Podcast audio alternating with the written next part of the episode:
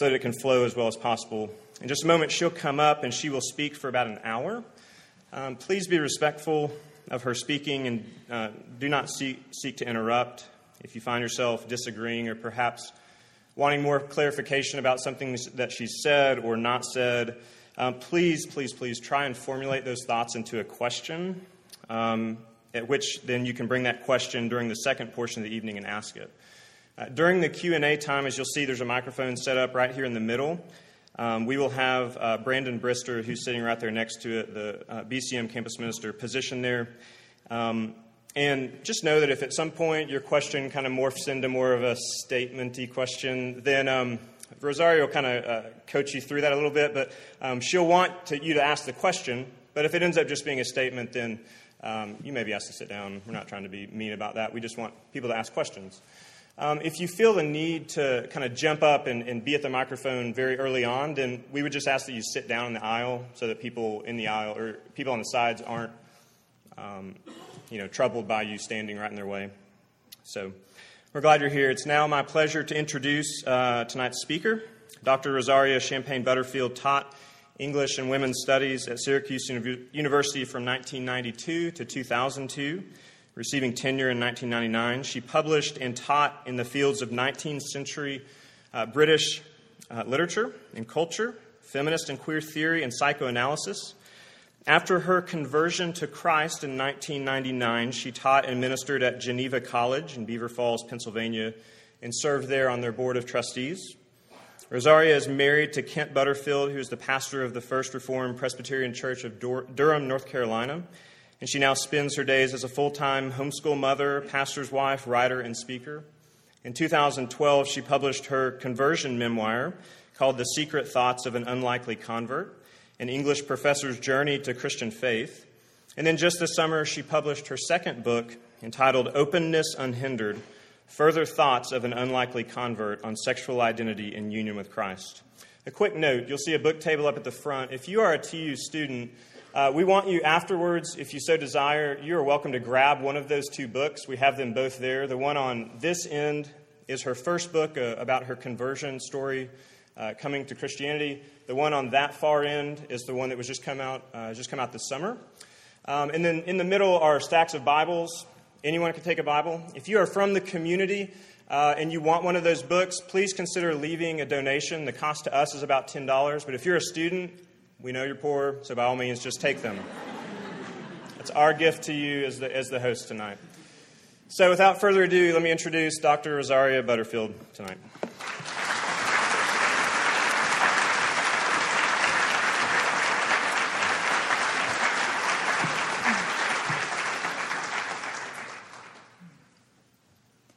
How do I tell you about my conversion to Christ without making it sound like an alien abduction or a train wreck. The truth be told, it felt a little of both. The language normally used to describe this odd miracle simply does not work for me. I did not read one of those tacky self help books with a thin coating of Christian themes, examine my life against the tenets of the Bible, you know, the way one might hold up one car insurance policy, and cleanly and logically make a decision for Christ. While I did make choices along the path of this journey, they never felt logical, risk free, or even sane. Neither did I feel like the victim of an emotional earthquake and collapse gracefully into the arms of my Savior like some holy and sanctified Scarlett O'Hara, having been claimed by Christ's irresistible grace. Heretical as it might seem, both Christ and Christianity seemed eminently resistible.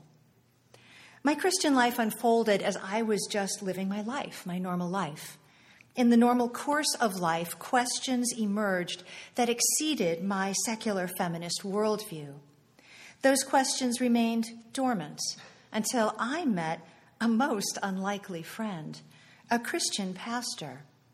Had this pastor and neighbor not shared and lived the gospel with me for years and years, not in some used car salesman way, but in an organic, spontaneous, and compassionate way, those questions might still be lodged in the crevices of my mind, and I might still not yet have met the most unlikely of friends, Jesus Christ himself. I had a normal childhood. Somehow I think it's just really important every time I open my mouth to just tell you that. I was not dropped on my head as a small child that I know of. There's really nothing in the backstory. I had a normal childhood. I'm named after the Rosary, Rosaria. I was raised in the Catholic faith, and I attended predominantly Catholic schools. My Catholic all girl high school discipled me in the life skills that I use today. I learned there to read deeply and well to diagram a sentence before I dared try to interpret it. It's a good skill. and to look out for the unloved and the unlovely and draw them in. I also had what I really believed was a heterosexual adolescence. In college, I met my first boyfriend, and it was a heady experience. And at the same time, an undercurrent of longing inserted itself into my intense friendships with women. I didn't make much of this at first. From the age of 22 until 28, I continued to date men and at the same time experience a sense of longing and connection that just toppled over the edges for my women friends. It took almost a decade of dating men for me to realize that I kept falling in love with women. The repetitious sensibility rooted and it grew I simply preferred the company of women. And in my late 20s, enhanced in part by feminist philosophy and LGBT political advocacy, my homosocial preference morphed into homosexuality. That shift was subtle, not startling. My lesbian identity and my love for my LGBT community developed in sync with my lesbian sexual practice. And life finally came together for me and made sense. Once I met my first lesbian lover, I was hooked. I studied Freud. I cheered that the DSM had long since removed homosexuality from its list of disorders, thus rendering homosexuality in the eyes of the world and the academy normal.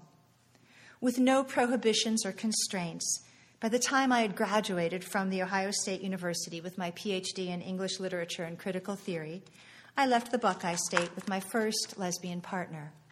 We moved to New York for me to begin a tenure track position in the English department at Syracuse University.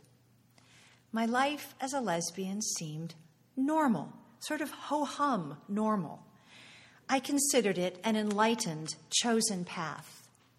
Lesbianism felt like a cleaner and a more moral sexual practice always preferring symmetry to asymmetry, I believed I had found my real self. What happened to my Catholic training? Well, I believed now that it was anti intellectual and superstitious. The name Jesus, which had rolled off my tongue in a little girl's prayer, then rolled off my back in college, now made me recoil in anger. As a professor of English and women's studies, I tired of students who believed that knowing Jesus meant knowing little else. Christians seemed, you know those people, Christians seemed like bad readers to me. Ironic, given that they believed the Bible was the true truth. Christians use the Bible in a way that Marxists call vulgar, to end a conversation rather than to deepen it. But the most frustrating thing to me about Christians is that they simply would not leave consenting adults alone. I cared about morality and justice and compassion. As a 19th century scholar fervent for the worldviews of Freud, Hegel, Marx, and Darwin, I strove to stand with the disempowered. And my life at this time was happy and meaningful and full. My next lesbian partner and I shared many vital interests AIDS activism, children's health and literacy, Golden Retriever rescue, our Unitarian Universalist Church, just to name a few. It was hard to argue that she and I were anything but good citizens and good caregivers. My friends and I never had a gay agenda, whatever that meant. And when Christians accused me of this, I would say, yeah, sure, my gay agenda involves really scary things like, say, feeding the poor, housing the homeless, and teaching reading to the illiterate. The LGBT community values hospitality and applies it with skill, sacrifice, and integrity. And indeed, I honed the hospitality gifts that I use today as a pastor's wife in my LGBT community. After my tenure book was written, I began writing my next one on the religious right and their politics of hatred against people like me. To do this, I began reading the Bible while looking out for some Bible scholar to help me wade through this complex book. I took note that the Bible was an engaging literary display of literary of literally every genre and trope and type. I mean, as an English major, this was just kind of new information to me. That was kind of cool. It had edgy poetry, deep and complex philosophy, and compelling narrative stories. But it also embodied a worldview that I hated sin, repentance, Sodom and Gomorrah I thought that was totally absurd. At this time, the Christian men's movement, the Promise Keepers, came to town. And they parked their little circus at the university.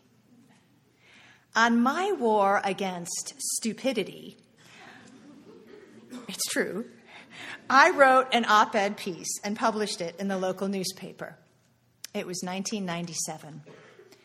The article generated many rejoinders, so many that I kept a Xerox box on each side of my desk, one for hate mail and one for fan mail. You just have to get through that stuff kind of quickly. But one letter I received defied my filing system. It was from Pastor Ken Smith, the pastor of the Syracuse Reformed Presbyterian Church. It was simply the kindest letter of opposition I've ever received. Ken did not argue with my article. Rather, he gently invited me to examine the presuppositions that undergirded it. In his letter, he shared his love for the Bible, his concern that college students were not reading the Bible as part of a literature curriculum, and he described Jesus as someone who entered into history, not someone who emerged from it. That was bizarre. That was illogical to me. I believed that people proceed from history and are shaped for good or for ill by the culture that molds them. I didn't know how to respond to his letter, so I threw it away. In the recycling bin, of course. Don't think I was a bad person.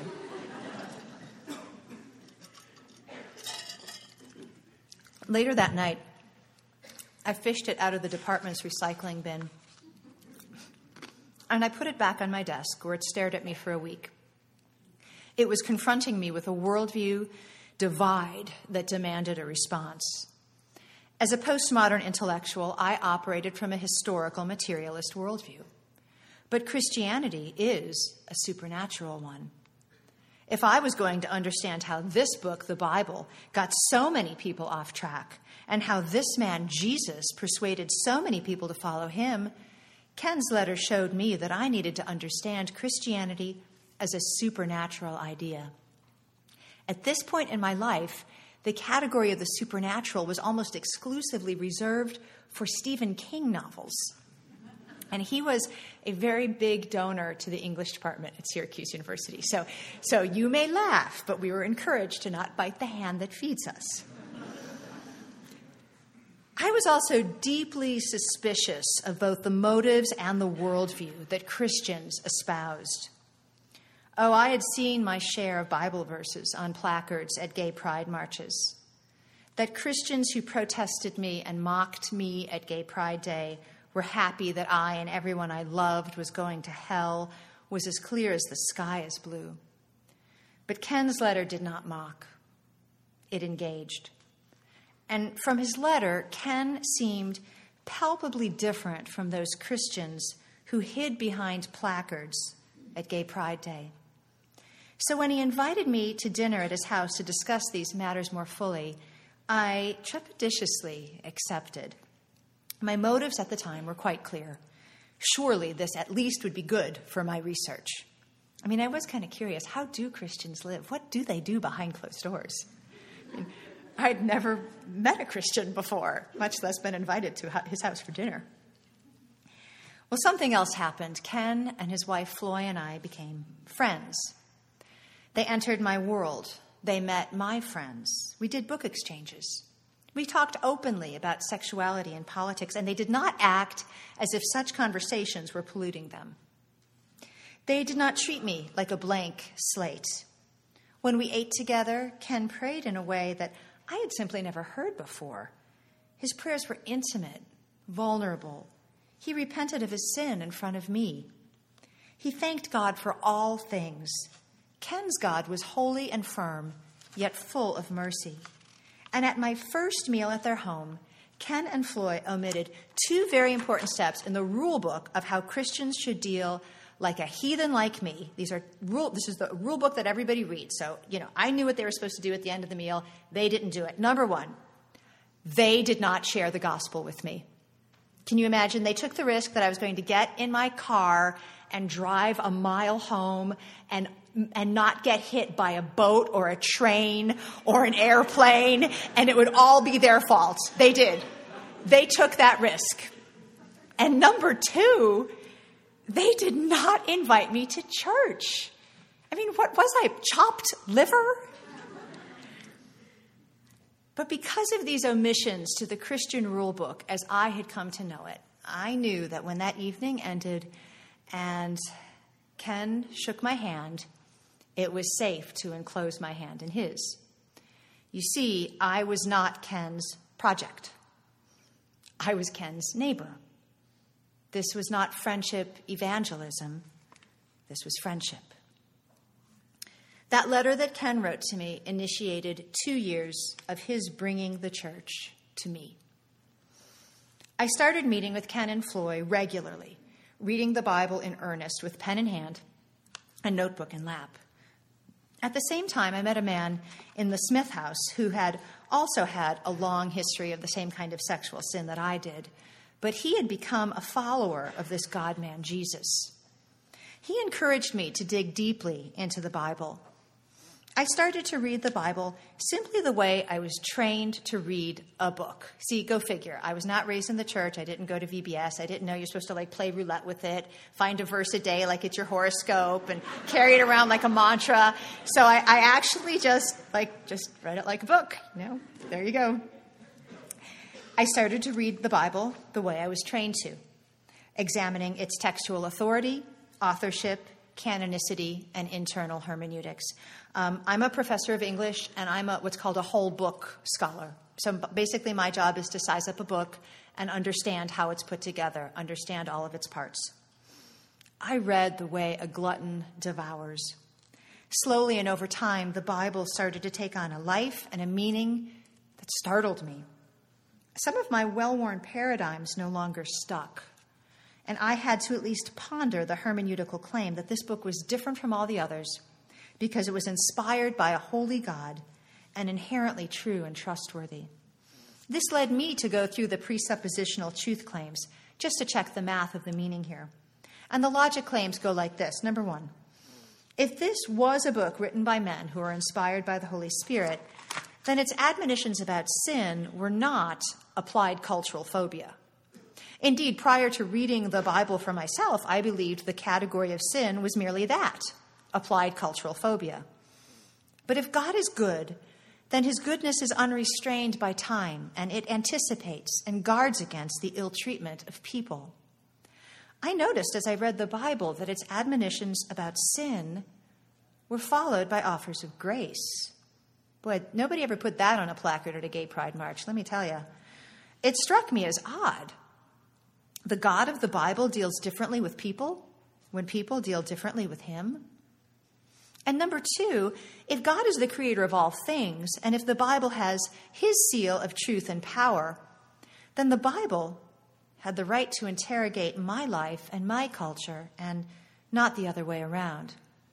You see, even as a postmodern reader, I understood the idea that authority can only depend upon that which is higher than itself. I was a professor, after all. If your paper was due on Friday and you didn't give it to me until the following Monday, it just wasn't going to go very well for you. I mean, you were probably a nicer person than I am. It had nothing to do with you being a nice person. It had, it had everything to do with our role. And that led me to wonder who is higher than God? My friends knew I was reading the Bible. It was, at this point, a research project. First, the dean of the chapel took me out to lunch and shared his belief that the Old Testament was dispensable, and with it, any prohibition about sexuality and immorality. In fact, he's the first one who said, Rosaria, you just don't have to give up your girlfriend to have Jesus. You just don't have to do that. We don't read the Bible like that anymore. We don't need to. It's not true. But the problem is, I had been reading and studying the three different narratives in the Old Testament the ceremonial law, the judicial law, and the moral law. And it seemed to me that you couldn't dispense with the entire Old Testament without violating a rule about canonicity, no creating canons within canons, and ignoring what the book of Acts says about these matters. In fact, I had just gone over the canonicity rule in my graduate seminar in queer theory, and it made me wonder if the chapel dean ought not sit in on my class, just so that we could be on the same page about this. In my reading, I had been studying the book of Acts, and in chapter 15, the Jerusalem Council confirmed that the moral law of God was to continue throughout all time as God's clear command. At the same time, Acts 10, verses 9 through 16, made clear that the ceremonial law was no longer binding, and hence the wearing of wool and cotton no longer, for example, violated God's law. So these are two different things. And the chapel dean's position required ignoring these important passages in the New Testament. And it seemed to me that that was simply a hermeneutic of convenience conforming the text to fit my experience, and not a hermeneutic of integrity, where the text gets the chance to fulfill its mission. You see, even a postmodern reader response critic like myself knows that each text has a kind of internal mission. And the internal mission of the Bible is to transform the nature of humanity, which means everyone men, women, queer identifying people, and straight identifying people. The internal mission of the Bible is to change the nature of everybody. And that is why everybody knows it's a dangerous text. I was puzzled that the chapel dean seemed to have such little understanding of a book that he had studied longer than I had. But next, at a dinner part at a dinner party that my partner and I were hosting, my transgender friend Jill cornered me in the kitchen. She put her large hand over mine and said, "Rosaria, this Bible reading is changing you." I felt exposed. She was right. She always was. But what if it's true? I asked. What if Jesus is a real and risen Lord? What if we are all in trouble? Jill exhaled deeply and sat down in the chair across from mine. Her eyes looked wise, and she said, Rosaria, I was a Presbyterian minister for 15 years. I prayed that God would heal me, but He didn't. If you'd like, I'll pray for you. This encounter gave me secret, tacit permission to keep reading the Bible. My dear friend Jill had also read it cover to cover many times had rooted around in, in its deep crevices for life purpose and help. But the bomb she dropped simply enraged me. Who is this Jesus who heals some but not others? No social justice activist wants some unequal opportunity God. Who needs that? And at the same time, something deep inside me recoiled at the word heal. I didn't need healing. I believed that gay is good and was not in need of healing. And even the Bible didn't say I needed healing. The Bible said I needed to repent of my sin. Well, I didn't like either of these terms, so I rejected both the idea that I needed healing and the idea I needed saving from my sin. The next day, when I returned home from work, I found two large milk crates spilling over with theological books, Jill's books from seminary. She was giving them to me. In Calvin's Institutes, in Jill's handwriting, was a warning Watch Romans 1. Romans 1 21 through 27. Now, I had read the Bible a couple of times through at this point, but somehow I just kind of skipped over this. But you know how your friend's marginalia is in a book? You probably don't because everybody's in a Kindle today. But back in the old days, people had books and they would write things in the margins. And that's how you would know how you connected with the ideas of your friends. Well, I opened the book to where Jill's handwriting guided me, and this is what it said.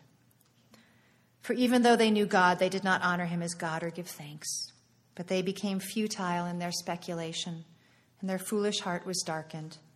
Professing to be wise, they became fools and exchanged the glory of the incorruptible God for an image in the form of corruptible man and of birds and of four footed animals and crawling creatures.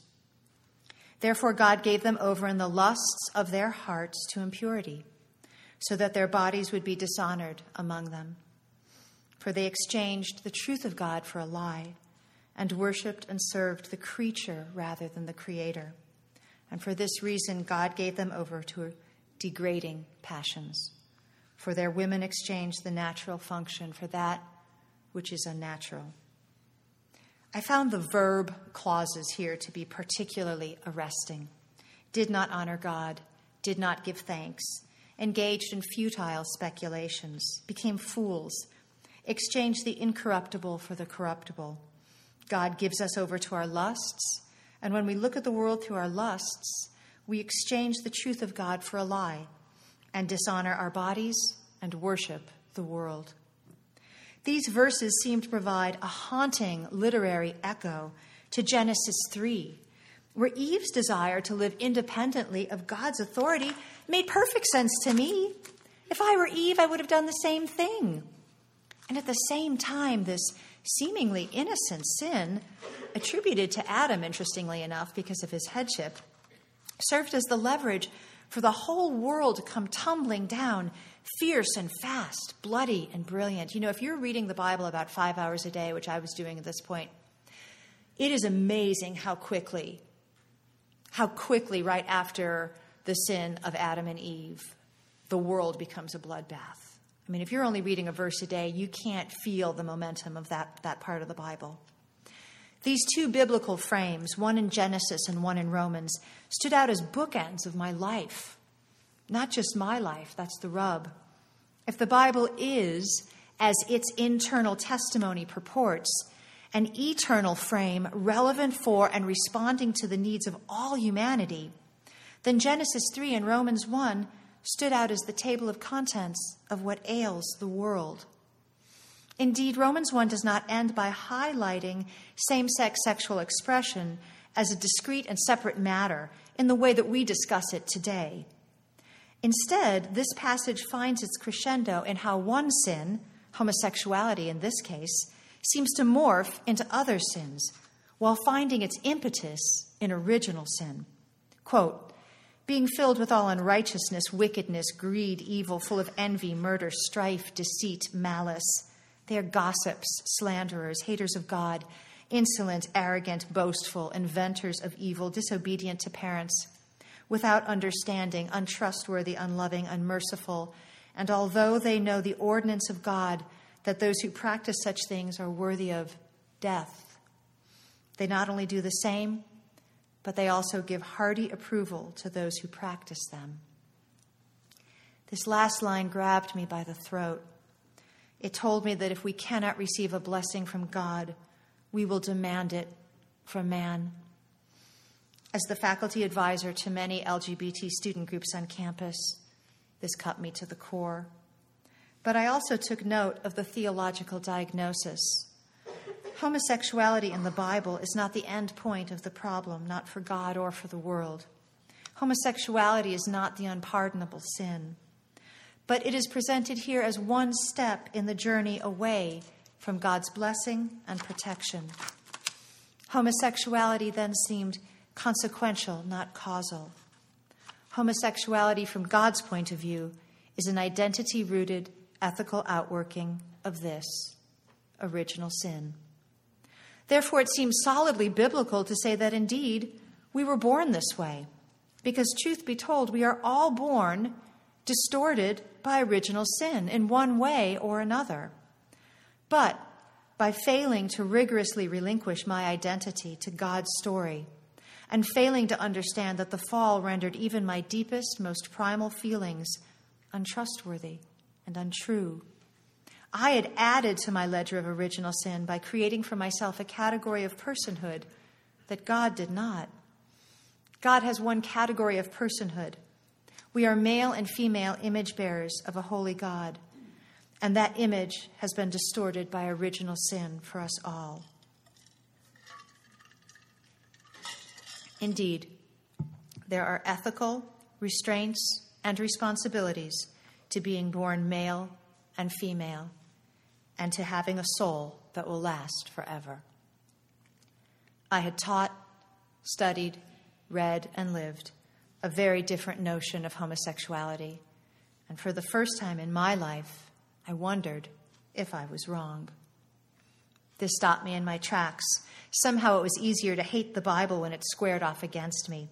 But now that it was getting under my skin, it became a foe of a different and more menacing kind.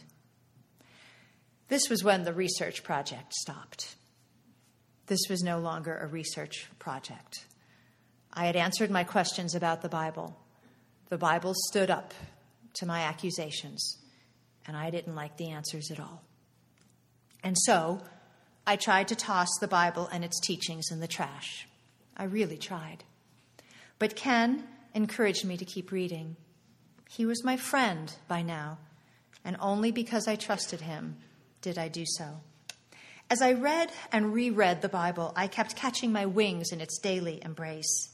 I was fighting the idea that the Bible is insp- inspired and inerrant, that the biblical authors were moved by the Holy Spirit to record the Word of God that the Bible is true, completely true, and without error, that its meaning and purpose has a holy and supernatural authority that has protected it over the years of its canonicity, and that it is the repository of truth. How could a smart cookie like me even start to embrace such things? I didn't even believe in truth. I was a postmodernist. I believed in truth claims.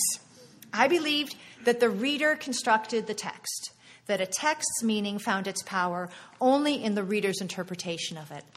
Without a reader, a book is just paper and glue, I told my students over and over again. How dare this one book lay claim to a birthright and a progeny totally different from all the others? That this book was supernatural was becoming more and more evident to me and my hermeneutical bag of tricks had no system of containment for it. As I was reading and discussing these things with Ken, he pointed out to me that Jesus is the Word made flesh, and that knowing Jesus demands embracing the Jesus of the Bible, the whole Bible, not the Jesus of my imagination, even the places that took my life captive.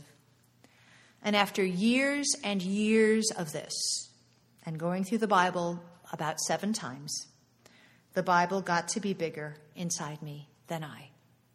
It overflowed into my world, and I fought against it with all my might. And then one Sunday morning, two years after I first met Ken and Floy, and two years after I started reading the Bible for my research, I left the bed that I shared with my lesbian lover, and an hour later, I sat in a pew at the Syracuse Reformed Presbyterian Church. You see, you never know the complicated path that people take to worship the living God. Conspicuous of my appearance, I reminded myself that I came there to meet God, not to fit in. The first sermon that I heard Ken preach was intended for children. I thought, this is good. This is just my speed. this was a good day to come. Ken started to talk about the narrow gate and the wide gate. And immediately my mind just started to drift away. I didn't get much of the sermon. I kept thinking about last year's Gay Pride March, wide as it was, with people just like me, people who made me feel safe and loved, and people that I valued as family.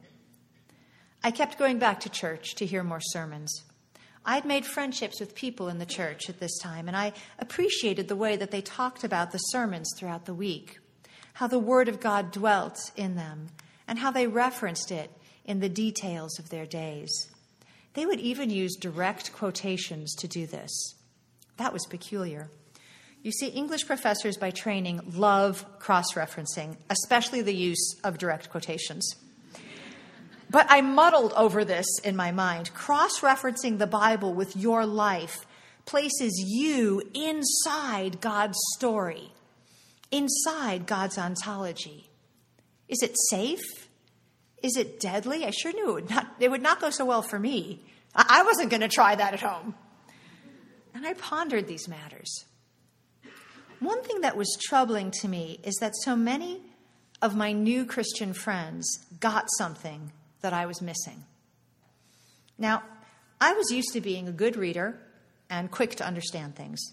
But even though I had read the Bible through multiple times, there was something key that I was just obviously missing that these other people were getting. And truly, I was not used to being the person who lacked understanding. But here it was. I had to face it. I just lacked understanding. Ken was preaching through the Gospel of Matthew, with its bewildering cast of characters and problems, unsuspecting folks separated unto the gospel, seeds choked by the world, feeding thousands with some poor and nameless kids bread and fish. I always felt so sorry for that poor guy. I really did. No name at all. And then Jesus' cutting question to impetuous Peter Do you still lack understanding? Well, one Lord's Day, Pastor Ken just stopped right there. I mean, he just stopped and stared at us. I thought, what's going on? Is that old guy having a heart attack? I mean, he just stopped. It was bizarre. He turned his steel blue eyes on the congregation. He held us in this agonizingly long pause. And then he said, Congregation, did Christ ever say this to you? Do you still lack understanding? Well, this was my question. This was the question, remember, I had been asking myself. And for a split second, before I could just shove this feeling down as fast as I could, I wondered who is talking here? That old man behind the pulpit? Or the God man behind the creation and the redemption of his people? You see, there is something about the hermeneutic of preaching that really disarmed me. And truth be told, it still does. And the image that crashed like waves in a raging sea of me and everyone I loved suffering in hell vomited into my consciousness and gripped me in its teeth. Not because we called ourselves gay, but because we were proud. We wanted to be autonomous. We rejected the Bible's interpretive authority over our sexuality, our sexual identity, and our sexual practice. It was our hearts and minds first, our bodies and identities followed. I got it. I heard it. Finally. Counted the costs, and I still did not like the math. This was my crucible, and this is my crucible. If the Bible is true, I was dead. And if the Bible is false, I'm the biggest fool on earth.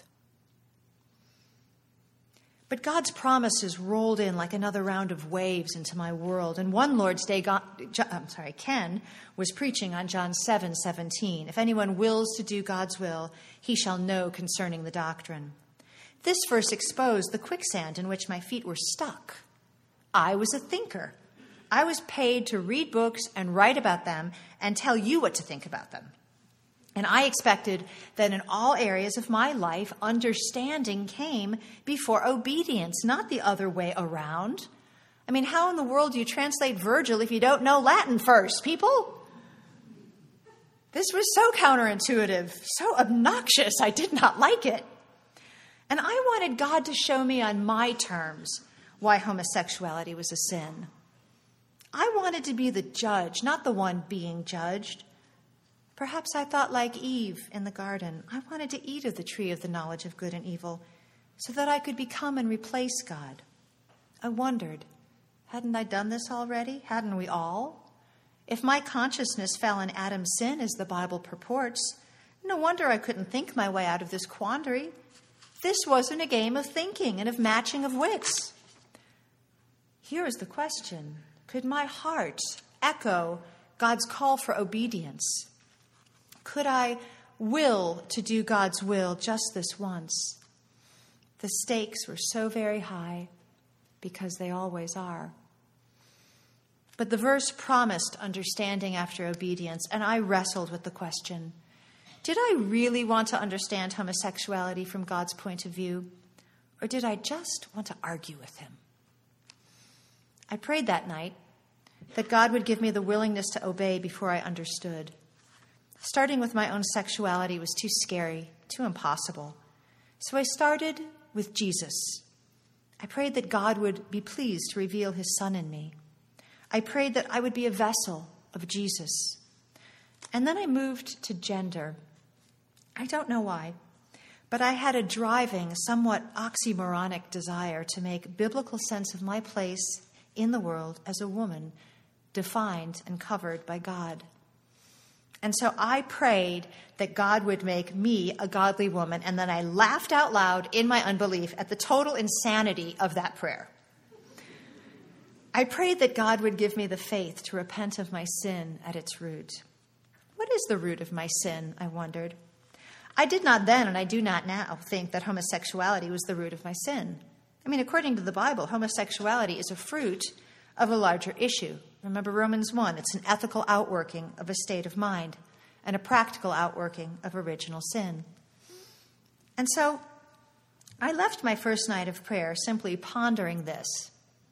Could original sin be for real? I mean, I was an English professor. I taught creation myths, right? It's a myth, it's a joke. But could it really be for real? And could it distort me like this?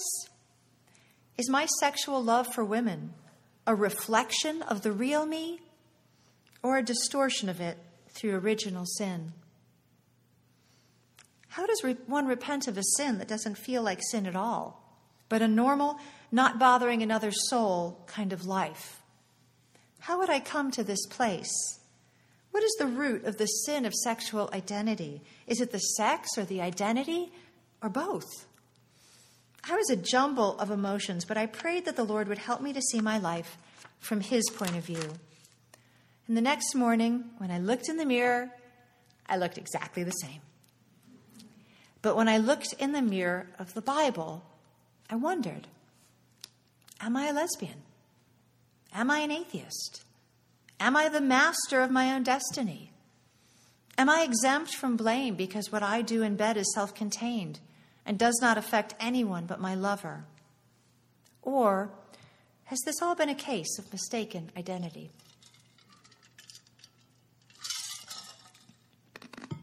If Jesus could split the world asunder, divide the soul and the spirit, judge the thoughts and intentions of the heart, could he make my true identity prevail? Who, who am I? Who will God have me to be? I still felt like a lesbian in my body and heart. That was, I felt my real identity. But what is my true identity? The Bible makes clear that the real and the true have a troubled relationship this side of eternity. For many people in the Bible, their true identity and calling comes only after a long struggle with God, with wilderness, and with dreams and hopes and plans dashed and destroyed. The Bible makes clear that my future and my calling will always echo an attribute of God. Obedience constrains, it always mirrors suffering, as every selection implies a sacrifice. What is bigger, my lesbian identity or God's authority over me and holy sovereignty over the world? Who is this Jesus? Did I know him? Did I still lack understanding? Could I trust him? And then one ordinary day, I came to Jesus. We were singing from Psalm 119, line 56 This is mine, because forever all thy precepts I preserve. After I sang these words, I checked them in the Bible. And the Bible used a helping verb and noted the verse like this This has become mine.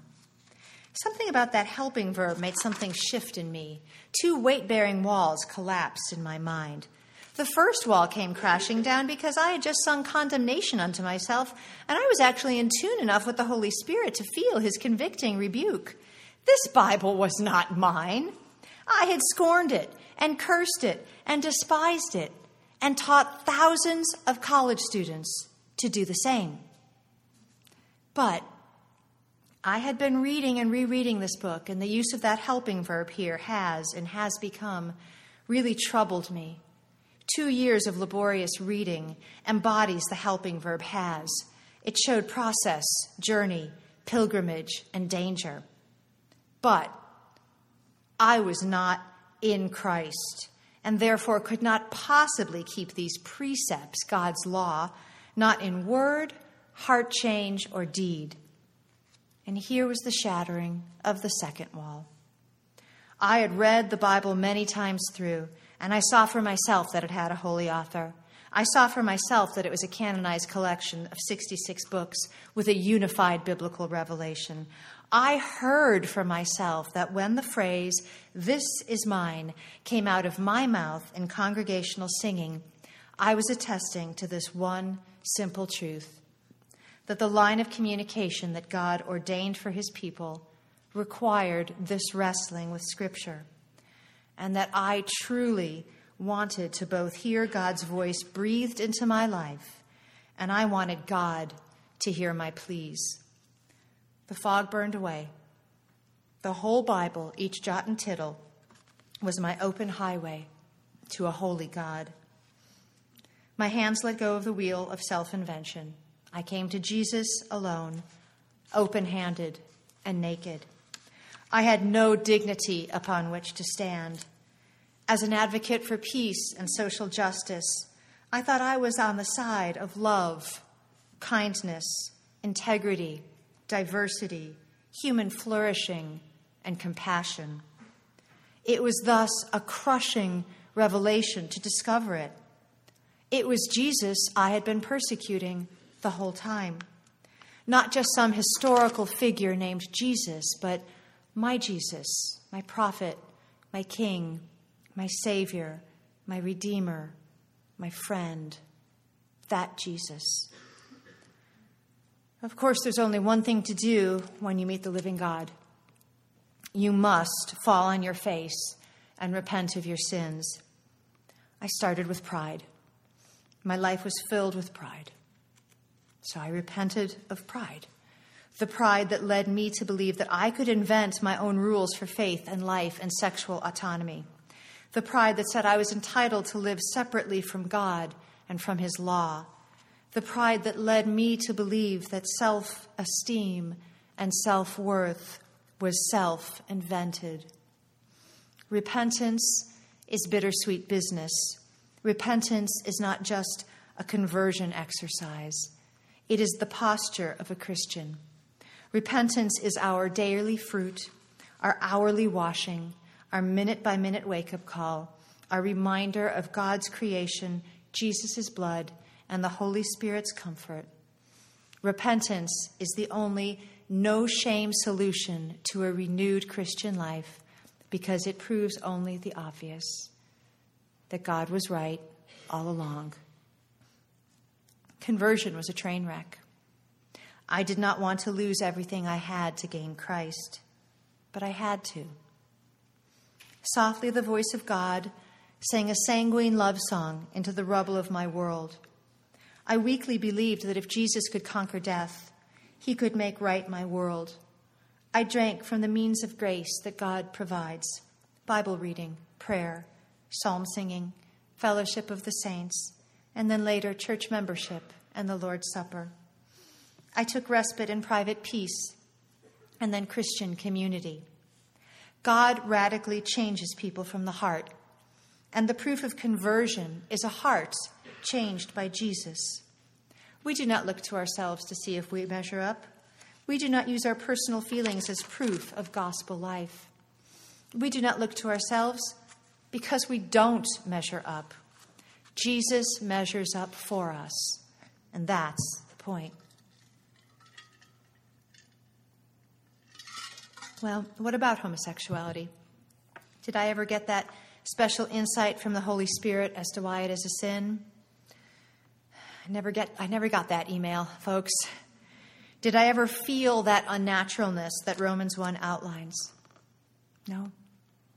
That's just not what happened.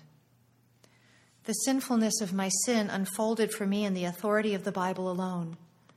The growing sweetness of my union with Christ and the sanctification that this births. You see, at a certain point in my life, I knew I had to turn the wheel over to God. A little like an Alzheimer's patient who, in a flashing moment of mental lucidity, signs over his rights to his able minded caregiver. A believer signs over his rights of interpretation to the God of the Bible. I learned in that crucible that I was not to love or cherish anything that God called sin, even if my flesh still craved it. Psalm 66:18 puts it this way, if I cherished iniquity in my heart, the Lord would not have listened. The verb to note is cherished. When we cherish sin, we are separated from a holy God. When you defend your right to a particular sin, you are cherishing it. Isaiah 59, 1 and 2 declares this Behold, the Lord's hand is not shortened, that it cannot save, or his ear dull, that it cannot hear. But your iniquities have made a separation between you and your God. When we cherish sin, we build a wall between us and our Maker. We are deceived to believe that our sin is not a sin. We call God a liar, and we use our personal feelings as proof. And all our personal feelings prove is that original sin and the deceptiveness of sin are inseparable. As 1 John 1:10 puts it, if we say we have not sinned, we make him a liar. His word is not in us. Indeed, the Bible declares homosexuality to be a sin. But so too, I believe, is homophobia. Homophobia is the fear and loathing of people who identify as LGBT and the wholesale writing off of their souls. But that still leaves the question unanswered. What is the sin of homosexuality? The feeling, the practice? For me, the root of my lesbianism was pride. I did not want any man to have any authority over my body. And before I was a follower of Christ, I had believed that both gender and sexuality were social constructs, definable and malleable by the intent of the person who bears them. But I came to believe that denying the ethical restraints and responsibilities of being born male and female image bearers of a holy God is sin. For others, the root of their homosexuality may be sexual addiction or lust. And some sins are harder to battle than others. But for God, when we call sin sin and repent of it, we honor God's authority. Getting to a posture of repentance is really its own battle, as the flesh cries out for the forbidden object, while the heart and mind owned by Jesus beg for deliverance. And Christ is for us in this battle, because repentance is the threshold to God. For those in this room who experience same sex desires, this can be hard. This can be a heavy cross to bear. And I get it. I also know that if you are in Christ, Jesus will carry the heavier part of this burden. Crosses are not curses. But please, to the Christians who do not experience gay or lesbian desires, do not add unbearable weight to this burden by thinking that the sin of homosexual practice is somehow different from all the others, or that its solution is heterosexuality. The solution to all sin is Christ's atoning blood. In Christ, we are new creatures. In Christ, we have a new will, heart, and affections for God's word and his will. We are redeemed men and women who have been buried with Christ through baptism into death. and we are no longer slaves to the sin that once defined us, although likely it still knows our names and addresses. Much of my struggle with the indwelling sin of homosexuality was in figuring out its expanse and deciding whether I was going to agree with God's vocabulary and God's dictionary or argue instead for my own. Was my lesbian desire a reflection of who I am or a distortion of it? Was original sin for real? If my lesbian feelings never went away, did that mean that God did not hear my prayer or love me? Is the gospel of Jesus Christ a bad deal for people who have gay or lesbian desires? And is it such a bad deal that we need to start chopping up the Bible and only preaching half of it, or a quarter of it, or the red letters, or not even all the red letters? This was not an easy or linear process. At a certain point in my journey, I realized that the promises of sexual fulfillment on my own terms were the antithesis of what I had once fervently believed. Instead of liberty, my sexual sin had now become enslavement. And then one day, my lesbian desires and sensibilities became for me a dead end. I saw it starkly. Beholding my sexual sin from God's point of view, both my heterosexual and homosexual sin was startling. Psalm 73:22 describes the situation like this: So foolish was I and ignorant. I was like a beast before you. Today, I stand in a long line of godly women. That would be the Mary Magdalene line. It's a long one, longer than the church might like to, like to believe. The gospel came with grace, but it demanded irreconcilable war. And somewhere on this, in this complex process, my fledgling desire to become a godly woman, covered by God, hedged in by His word and will, bled into another one to become, if the Lord willed, the godly wife of a godly husband. And then I noticed it. Union with the risen Christ meant that everything else was nailed to the cross. I couldn't get my former life back if I wanted it. At first, this was terrifying. I, I, felt like I imagine an amputee feels. But when I peered deep into the abyss of my terror, I found this peace. With peace, I learned that the gospel is always ahead of you, home is forward. So, what does a person like me do with her past? I have not forgotten the flowing contours of my past. Body memories know my name. Details intrude into my world unpredictably, like when I'm homeschooling my children or kneading the communion bread that I make every week. I take each ancient token to the cross for prayer, for more repentance, for thanksgiving, and for appreciation that God is simply always right about matters of sin and grace.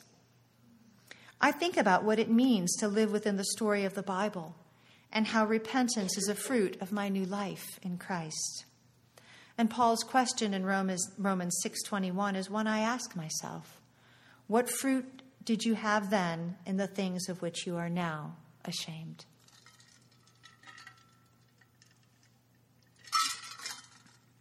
The layers of my life in Christ always unfold in a double directional way one step forward, one step back. I've come to understand that this is part of what it means to live on this side of the New Jerusalem. It makes me long for my eternal home. You see, God saved me, but He didn't lobotomize me. But bigger than this, I've not forgotten the blood that Jesus surrendered for this life, where gospel faith paves the path of my yearning, questions, doubts, and fears where all aspects of my life, even the afflictions, trials, and tragedies, have meaning, purpose, and grace. Jesus gives us joy as the strongholds of sin are torn down when we live in the grace of obedience. In Jesus, suffering is redemptive, and this includes the suffering that occurs when Christ gives us the faith to choose Him over ourselves. In Jesus, joy in the Lord resides. In Jesus, we start to spread our new creature's wings. In Jesus, no matter what the sin of our past, if we confess and repent it, calling sin what God calls sin, a transgression against him, and an attack against his character and law, we stand in the risen Christ, hidden with God forever.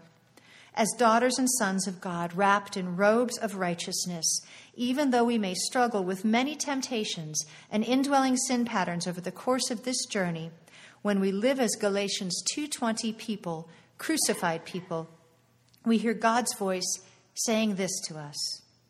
This is my beloved daughter, in whom I am well pleased. Nothing me affords this robe. This is alien righteousness, grace alone, by faith alone. But after the 2015 Supreme Court decision making gay marriage a constitutional right, here's the question I am repeatedly asked Why did I have to give up my girlfriend for Christ? Why couldn't I have both? Can't someone believe in Jesus and be gay? Aren't I, after all, on the wrong side of history? Aren't I now a dangerous bigot whose references to the Bible ought to be silenced and condemned as a form of hate speech? Those are all questions I've been asked. So let's unpack this. Can someone experience and resist unwanted homosexual desire and be a faithful believer and follower of Christ? Yes, of course. Two, can someone unrelentingly embrace same sex sexual expression deny that it is a sin, allow it to root and flourish as either a personal identity, um, a kind of non moral love, um, a sexual practice, and then add Jesus to this and call this Christian faith? No. Well, why not? Isn't all love good? Isn't all love unconditional? Well, because the God who made you and takes care of you sets the terms of what selfhood means. Submitting to the God who made me required a radically different understanding of both the nature of men and women and the nature of sin. You see, according to the Bible, our identity is either in Adam or in Christ. And that is why Romans 8:13 calls us to put away sin. John Owen puts it this way he says, Grace changes the nature of man, but nothing can change the nature of sin. Nothing. Nothing can change the nature of sin, and that is why we must flee from it. You see, sin is not only an enemy, because enemies can and often are reconciled, and we praise God when that happens. But sin is not just an enemy, sin is called in the Bible enmity. And enmity against God cannot be reconciled because the nature of sin is a churning hostility against God, no matter how good it feels. People of God, sin always feels good. That's the point. If your sin doesn't feel good, you're not doing it right. You might need a coach. It always feels good. That's why it's a problem. It is for this reason that the Bible calls all Christians to die to self. Galatians 2:20. I have been crucified with Christ. It is no longer I who live, but Christ lives in me. And the life which I now live in the flesh, I live by faith in the Son of God, who loved me and gave himself for me. The Bible offers a completely different notion of personhood than the one embedded in the recent SCOTUS decision, making gay marriage a constitutional right, by extending the 14th Amendment to include the category of sexual orientation. You see, the Supreme Court decision relies upon a category of personhood that is simply not found in the Bible. The Bible never called people who identify as gay or lesbian abominations. Never. What is abominable to God is any sinful act or practice, not ever made in the image of God persons, ever. People are precious to God, each and every one. But sexual orientation as a category of personhood asserts that people are categorized by their erotic objects of desire and the concomitant emotional and psychological realities that emerge from it.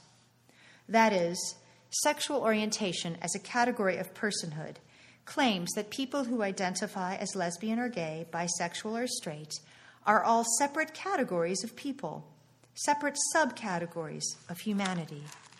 This cheapens the glorious and godly definition of personhood for everyone, for people who identify as queer and for people who identify as straight. We are and always will be bigger and more valuable than our sexual orientation. The concept of sexual orientation was first used by Sigmund Freud in the 19th century, and it defined humanity according to sexual desires and segregated humanity according to its gendered object. By so doing, the biblical concept of personhood, being made in the image of God and being made male or female with an eternal soul, was replaced by a new category invention sexual identity. Sexual orientation is a word that extends the definition of sexuality beyond its logical confines. Biblically speaking, sexuality is teleological. But the category of sexual orientation moved sexuality from a verb or practice to a noun, a person. And with this grammatical move, a new concept of personhood was born the idea that we are oriented or framed according to our sexual desires, and that our different sexual desires and different objects of desire make us different subcategories of people. And that self representation, now rooted in sexual orientation, not soul orientation, or the purposes of God for his image bearers. Now it's interesting, this isn't just a, um, this is not actually originally a Christian perspective. In fact, the first person to really make mention of this is Michel Foucault, the famous gay identifying French historian of ideas who tragically died of AIDS in 1980.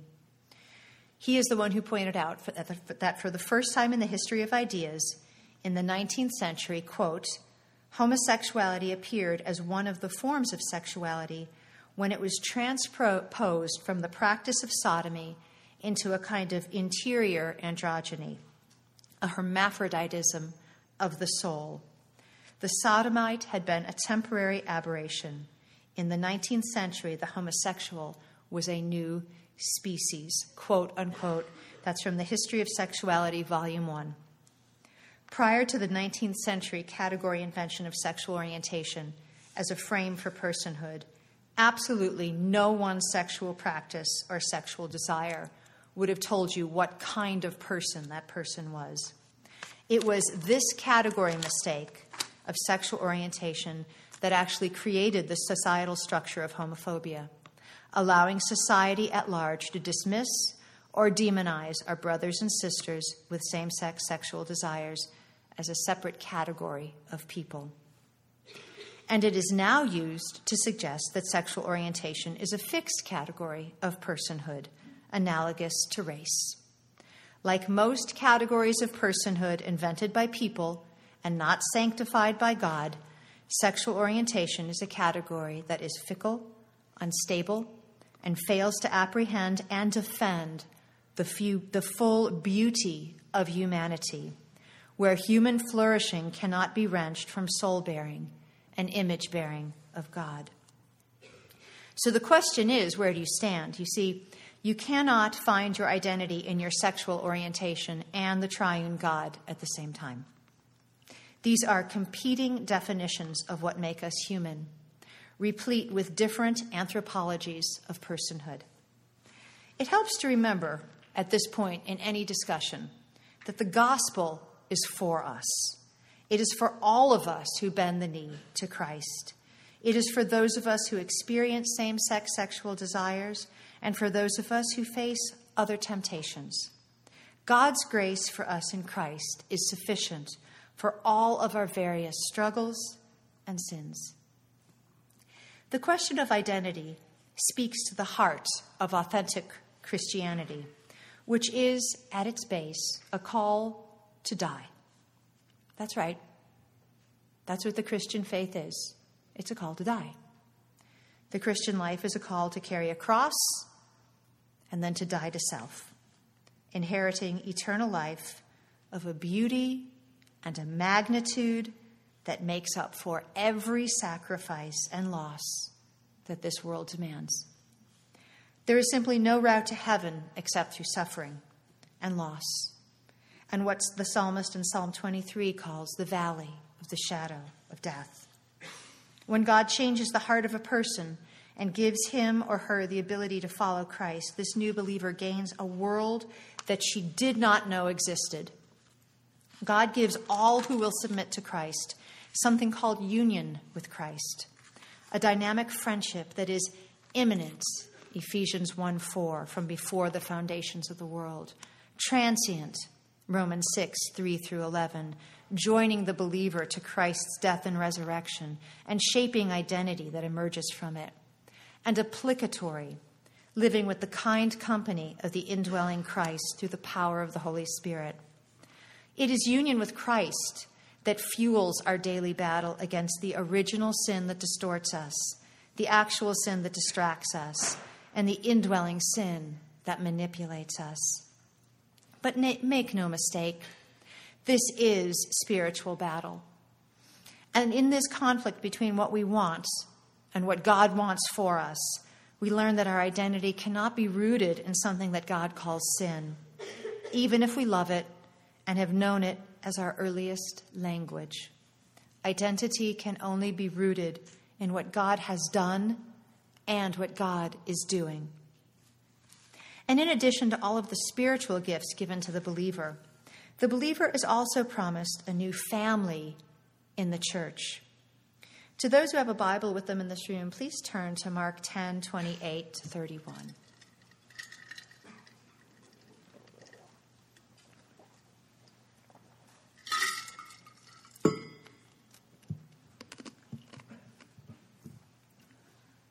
Then Peter began to say to Jesus, See, we have left all and followed you. So Jesus answered and said, Assuredly, I say to you, there is no one who has left house or brothers or sisters or father or mother or wife or children or lands for my sake or for the gospel's, who shall not receive a hundredfold now in this time houses and brothers and sisters, and mothers and children and lands with persecutions, and in the age to come, eternal life. Please note what Jesus says here. He says that when you come to Him, you will give up everything. He says that. And He also says, he also says much here about how to love anyone who responds to the gospel in faith and obedience and who must lose everything in order to gain the kingdom's promises. Jesus says that he expects that we will lose partners and children and houses in the process of conversion. That conversion will call everyone to lose everything. And Jesus says that your new brothers and sisters in Christ will be your family and that you will receive 100 times from them what you put on the altar in obedience. I believe the church needs to wake up here and see this. You see, too often the church has looked at singles in our, in our church as people who need to be fixed or fixed up. Too often the church has just been a kind of gathering place from Sunday morning from 10 to 12 with no real sense of family. And you know, the conflict that preceded my coming to speak to you tonight says a lot about this passage. I don't happen to believe that the conflict that I have with some of you in this room is a conflict between right and wrong. I believe we are having a conflict between right and right. You see, my protesters are right, to want a safe space to learn and to be. They're right.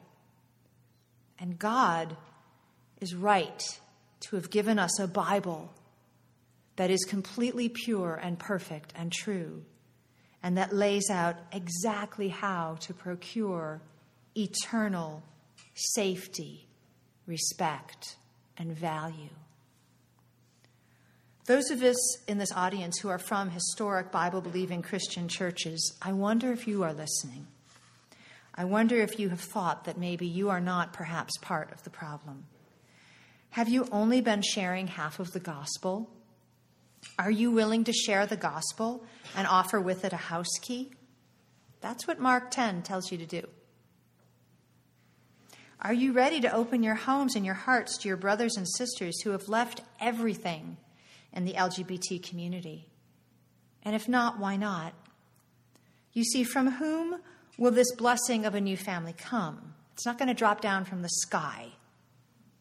Where does this hundred times blessing come if not from the body of Christ, from the church? If you know that the gospel costs everything and is worth it, then God intends this blessing to come through you.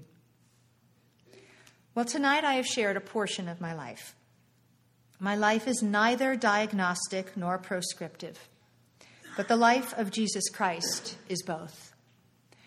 In the life I live now in Christ, hospitality reflects one of my greatest joys, but on occasion I get on a plane and come and speak to you. And so I really don't have much to offer you by way of hospitality except for words. My words are my way of setting a table for you. And so I am going to stop talking now and open this up for your questions. And I um, appreciate your attention. This was a long lecture. Thank you.